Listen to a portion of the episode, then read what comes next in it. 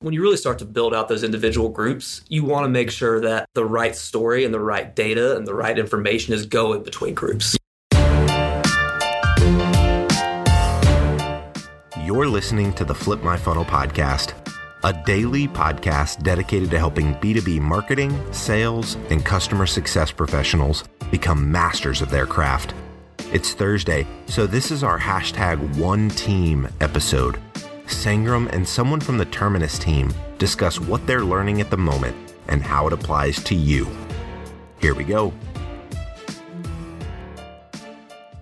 Welcome to the Flip My Funnel podcast. Another episode, another day. And today we're talking about something that we have not talked about revenue operations. I think most companies think about this as a very much a critical component of how do they predict how the company is going to do, where it's going to go, and how fast they're going to grow. In many ways, I feel like I haven't seen a really good revenue operations team put together. And I'm super curious because today with Brad Smith here on the podcast, we're going to just unpack what does revenue operations mean? What are the key metrics that we should think about when you're hiring a revenue operations person? Because I think we got one of the best here. and then two is like, what does a day to day look like for a revenue operation? So Brad, with that, welcome to the show. Yeah, appreciate it. Thanks for having me.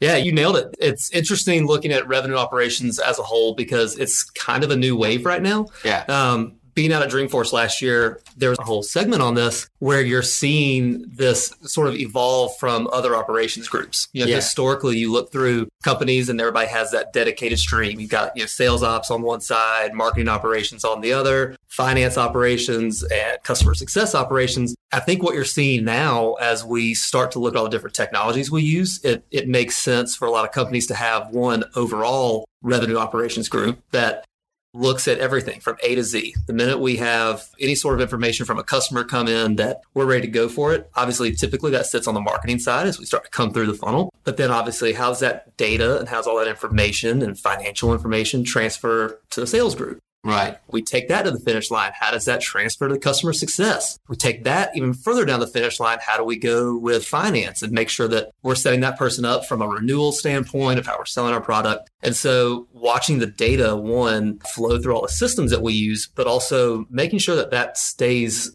relevant and stays easy for our customer. So we always Yeah. talk about customer journey, right? Like how do we make sure this is an easy, seamless transition for them? You think about it in that regard, that just changed hands four, five, six different groups Right. Was it pleasant for them? And so a lot of my role is one, making sure that, yes, all of our systems, let's take a technical aspect of it. All of our systems are talking to each other correctly and we're transferring data correctly. We're collecting data correctly that we can look at it from a reporting and analysis standpoint. But also the other piece of it is the a little what we call a little more subjective, and it's it is the analytics piece. Like Yeah. we we make sure that our tools work the right way, but then how do we what do we get out of all that? Right. So I think it makes sense. You know, again, going back to last year and, and having a big topic of this, you know, at Dreamforce they presented on, it does make sense that you see a lot of companies grow in this regard. So tell me this, like somebody who's listening right now, let's say they're in a startup company mode, maybe they're in a growth state, maybe they're an enterprise. We have all kinds of people who are listening to the podcast. Yeah. When is the right time in your mind for companies to invest in having a revenue operations person? And I ask that with a lot of like prejudice Sure. on, on it, right? Because in some ways it might feel like, you know, if you're a 10 people company, you know, maybe, yeah, I- I wonder if you really need it. And when you're at a certain size, it feels like you can't really live without it at some point. Is there any trend as this is, as you're seeing this come up? Are there size of the company or the scale of the company or the type of company? Are there anything that you're seeing that, well, you know what, if you're so and so, this is for you? Yeah, absolutely. I, I think a lot of it does go with the trajectory and the growth of the company. Like you said, especially in the startup world, which we're obviously very familiar with, Yeah. being around it for so long. You typically start off in a room about this size, and it's a couple of you, and you're, you're trying to figure it out. And Everybody knows everything. everybody knows everything. Everybody's well connected. yes. I think as you grow that and you start to put dedicated segments in place in your company, so you stop being in a room of four people and you Right. grow that room to 40. And inside that 40 group, there's three groups. You have marketing, mm. you have sales, and you might have just back office operations. As you start to do those segments, not to say communication gets lost, but a lot of those teams, you have leaders of them and, and those yeah. folks meet. But a lot of times they take all that leadership you know, back to their respective group. And not to say that you lose communication, but to a certain degree, people start to stay in silos. And right. so I think that is from what I've seen and having the conversations that I've had with other folks in my role, when's the right time? When you really start to build out those individual groups, you want to make sure that the right story and the right data and the right information is going between groups. Yeah. And I think that's where it really comes into from the technology standpoint. Because while we might start segmenting into three, four, or five different major groups in a company, ultimately we're also using the same tools. Right. You know, I've got a little bit of Salesforce background in me from doing the, the Salesforce consulting piece and, and having a couple certifications in that. And I look at that as obviously the glue that holds a lot of the company together, right? Because yep. not only is marketing using that, sales using that, we have customer success, obviously managing all of our business inside yep. of it, finance using it for billing. So you can see that if everybody's using one thing like that, I think that's important to point out for any company. Like if you have that glue like that, yeah, it also makes sense that you have some way owning it and managing it in that same regard. I love the fact that you said communication because I think a lot of times that's really the challenge. Mm-hmm. You know, I, I, was in a meeting a couple of days ago where, and we have a very good one team, right? Like Absolutely. we're sales and marketing. Like yeah. I don't know how, you know, your experience, but oh, I, yeah.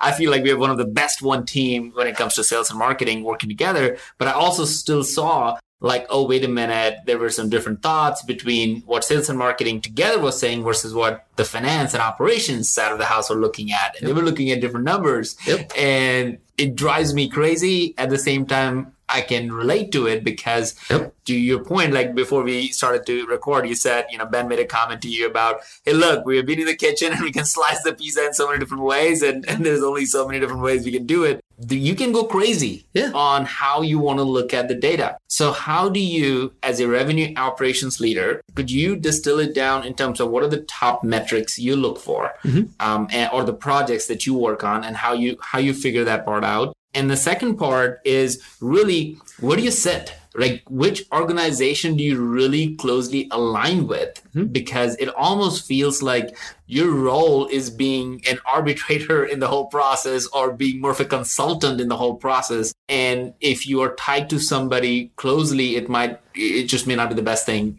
I don't know. Yeah. So I, I, want to understand where do you really sit mm-hmm. in the organization? And then how do you look at in terms of the initiatives and projects that, that you figure out to work on? Yeah, absolutely. I think you'll see mostly, and, and this is true in our organization as well, that you have most revenue operations leaders usually evolve from sales operations. Right. And it makes sense, right? That is typically your biggest revenue generating right. stream, net new sales. Yeah. But on that same line, who do you support? It goes in front of that and behind that. So right. I think that's where we're starting to see how these groups get they evolve and they get built over time, and you see them supporting a little bit more of marketing. Yeah, and sometimes there's been plenty of examples of talking with other folks in my role that it actually does report into marketing. Mm. Um, it depends. Obviously, a lot depends on the product that you're selling, your go to market strategy. I've seen it sit under the customer success side. Wow, you have like yeah. even beyond oh, yeah. marketing and sales, customer success. Absolutely, and sometimes it supports the product that you're selling, right? Like if right. you have a very easy sales cycle, maybe uh, perhaps a low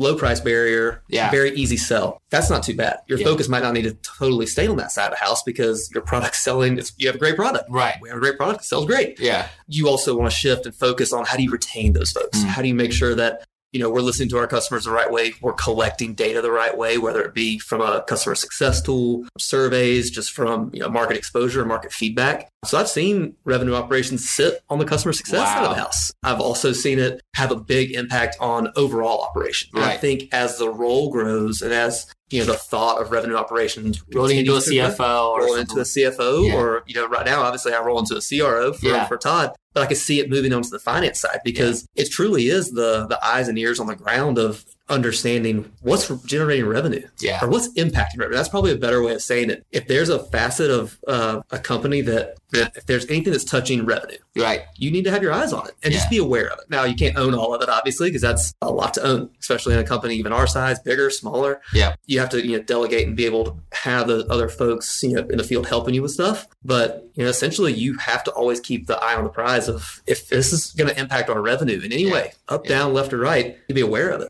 So, do you focus more? How does your project evolve? Because we talked about it before we started to record. Like, you know, your projects are wherever the company priority is a lot of times, right? And as someone who is almost supposed to be, instead of being reactive, if you want to be more proactive around it, because that's part of your role is to show trends and saying, hey guys, red flag, you know, we're, we're, we're going to hit a pothole over here, right? So, your job in some ways is to be the person who's supposed to show what the impact it's going to be created, but also guys, this is this trend of either retention or revenue or demos or whatever it is, it's not in the right direction. Mm-hmm. Is like how do you how do you categorize your role in, in those scenarios? Yeah. I think like we said earlier, a lot of my priority list comes from the overall like goals and objectives of the company. And changes pretty almost every day. it can change every day, but but honestly, like the focus areas change, you know, week over week yeah. or quarter over quarter, depending on what we're truly focusing on through that quarter. You know, like right now, we have a high emphasis on our customer success and making right. sure that we get that part of the business being a well-oiled machine. So I'm yeah. putting a lot of time and effort on that side. Like I said, two weeks before that. I was working with our SDRs to make sure that we had our conversion rates and all the right metrics in place to see how we can track that success. Right. A little before that, we're working on rolling out new, you know, marketing tools. So right.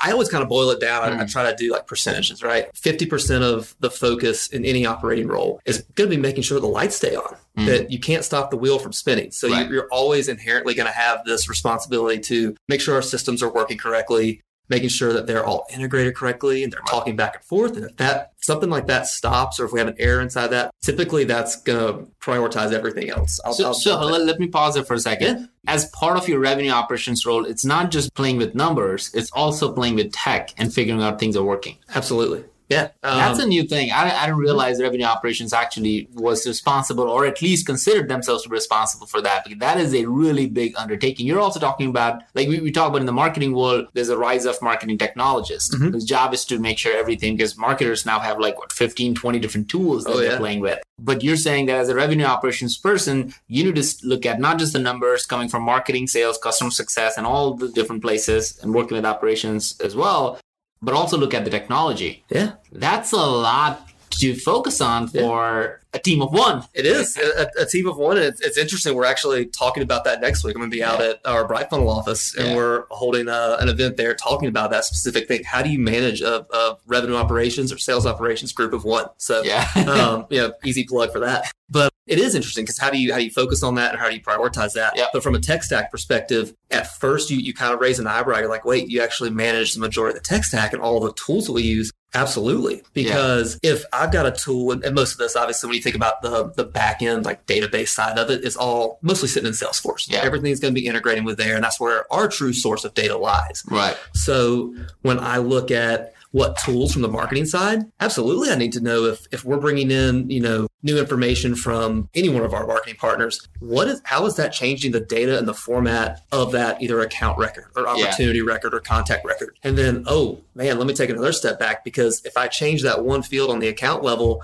that marketing's using, how does that affect the sales group? Yeah. Because I'm sure there's a lot of interdependencies there. Oh man, they're referencing that same field in all of their reports. And then, oh, let me take another step back. I'm sure customer success is using that same field or that same criteria to make sure that all their lists populate correctly. So at first, when you think about it, it's like, does it make sense that RevOps owns and manages a lot of tech stack? Yeah. You're like, it probably doesn't fall fully, you know, knee jerk reaction that it should when you start thinking about how the data gets processed through it, and you know, we talk about this in a lot of circles that I'm in with other RevOps leaders. You look at making one change on mm. the front end of a process. Yeah. How far downstream does that affect? Yeah. You know, it, do I need to let finance know? Hey, I'm changing one value of a pick list. Yeah.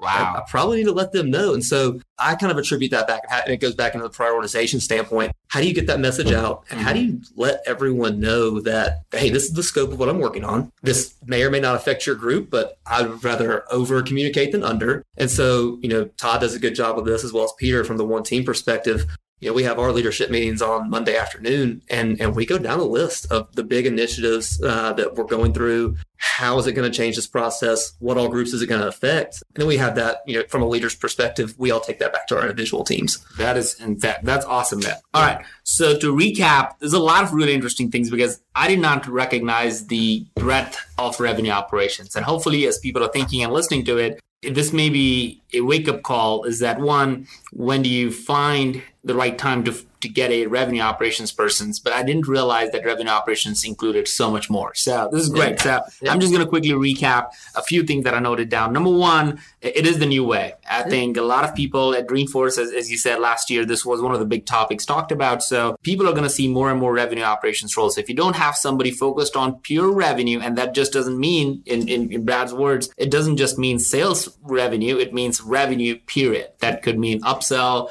upserves, as we like to call it, cross sell, all those opportunities that anything that drives revenue comes under the revenue operation. So that was really, really interesting. It is the new thing that's happening, new role that's emerging. And, and the second part is in terms of reporting structure. Well, this person can report to the CRO in our case, which is, which makes sense because Todd is responsible for revenue at the end of the day. And he has sales and customer success reporting into him. So it makes perfect sense. Yep. But it can also report to the CFO and, and this person is really trying to kind of collect all this data information and report on but what brad you made. And that this is one of the biggest takeaway is or the big idea for everybody to think about when they think about this role. Well this role can not only look at the reporting of all these numbers but also can look at the technology side of house because you are so into data. You have to get data from all different pieces and you clear you, you have to be blind not to see the connections or issues and trying to make sure that we get things connected. So absolutely. and that was that was brilliant. So before we end i wanted to start this. I want to do this moving forward to ask the first questions. I'm going to ask you the last one right now but i'll start next time with this question. Yeah. Tell a fun fact about yourself. Fun fact about myself. Let's see. So inside of work always been in the operations type world yeah outside of work my wife will probably laugh at me as I say this, but one thing that, that we do is uh, we're really active in dog rescues. Specifically, our uh, we have three of our own, and they're all yeah. senior citizen pugs. Wow! So we've got two blind ones, one deaf one. Yeah. One of them's diabetic, so he gets insulin shots every day. So we, uh, you know, we we've got a, a big heart for for dog rescues. So yeah, that's awesome. Well, I'm that's... not. Yeah, well, I'm not doing rev RevOps stuff. I'm, I'm typically taking care of dogs. So. That is that is awesome. I think what we're going to do is we're going to start asking that question at the beginning to, to get to know, and so people know that look at the end of the day, this is all really important work we do, but if you're nothing if you're not people, and there's so much more to to life than just work. So absolutely, Brad, thanks for everything you do, man. Yeah. One team, and you're doing a hell of a job getting us together on this whole idea. Appreciate it, man. One team uh, for sure. Thanks. Thank you. You've been listening to the Flip My Funnel podcast. To make sure that you never miss an episode, subscribe to the show in your favorite podcast player. If you have an iPhone, we'd love for you to open the Apple Podcasts app and leave a review. Thank you so much for listening. Until next time.